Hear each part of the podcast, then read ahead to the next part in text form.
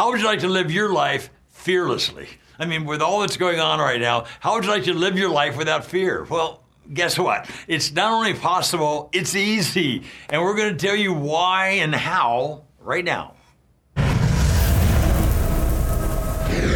You know, there's a car guy term that says pedal to the metal, and almost everyone knows what that means. It means pushing the accelerator down to the floor with a burst of adrenaline. But uh, there's another car guy term that you probably don't know unless you've actually done some racing. The term is never lift and I've done enough racing to know exactly what never lift means.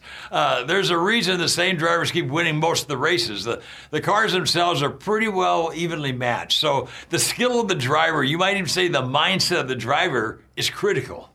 Uh, I learned this truth at the first turn I encountered my first race when, uh, out of fear, uh, I lifted off the accelerator, okay?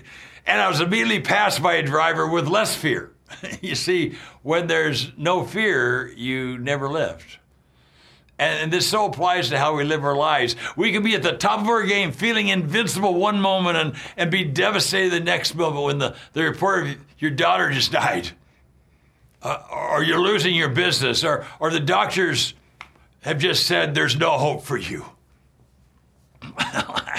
I've been through all those experiences, and I have good news for you. When those days come, and they surely will, in fact, some of you might be there right now, you can go right through them without fear, without lifting. If you never fear, you never lift. This is a strong, powerful message. This is the Word of God, folks.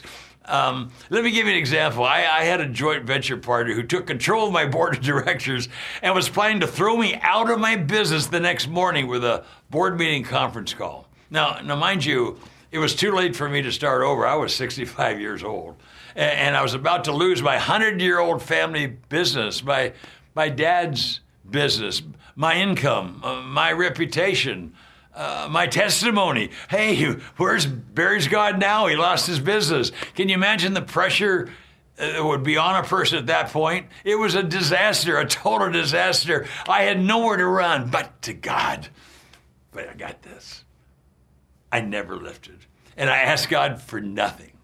Uh, I mean, honestly, I asked God for nothing. Had the Lord not prepared me in advance with so many other struggles and victories before that, I can only imagine how I would have been crying out to God, saying, God, please save me. Please, please help me, God. But I was way past that. Uh, before I went to bed that night, I actually prayed the shortest prayer of my life. I said, Lord, uh, I asked you for nothing because of two things. You know I live for your purpose. I move everybody every day closer to Jesus. And I know you keep your word and you make everything in this work for good, even if it means losing my business, because I live for your purpose to seek and save the lost. It's just that simple. And, and as God hears me right now, I can tell you, I went to sleep immediately after that prayer. No fear. I slept all night. I never woke up. I got up the next morning fresh ready to go. I went to my attorney's office that morning, waiting to see what God was going to do. And uh, I took that conference call and I watched God stop my joint venture partner in his tracks in less than eight minutes with something that happened five years earlier. Oh my goodness. I couldn't help but break out laughing. God, you are so good. And you're, you, you so deserve my love and my faith, my dependence on you. Folks, 1 John 4 says it well. Perfect love casts out all fear, all fear.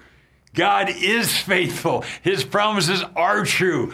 And you'll never have to fear. You'll never lift when you love God and you live for His purpose to seek and save the lost. That's it. It's that easy.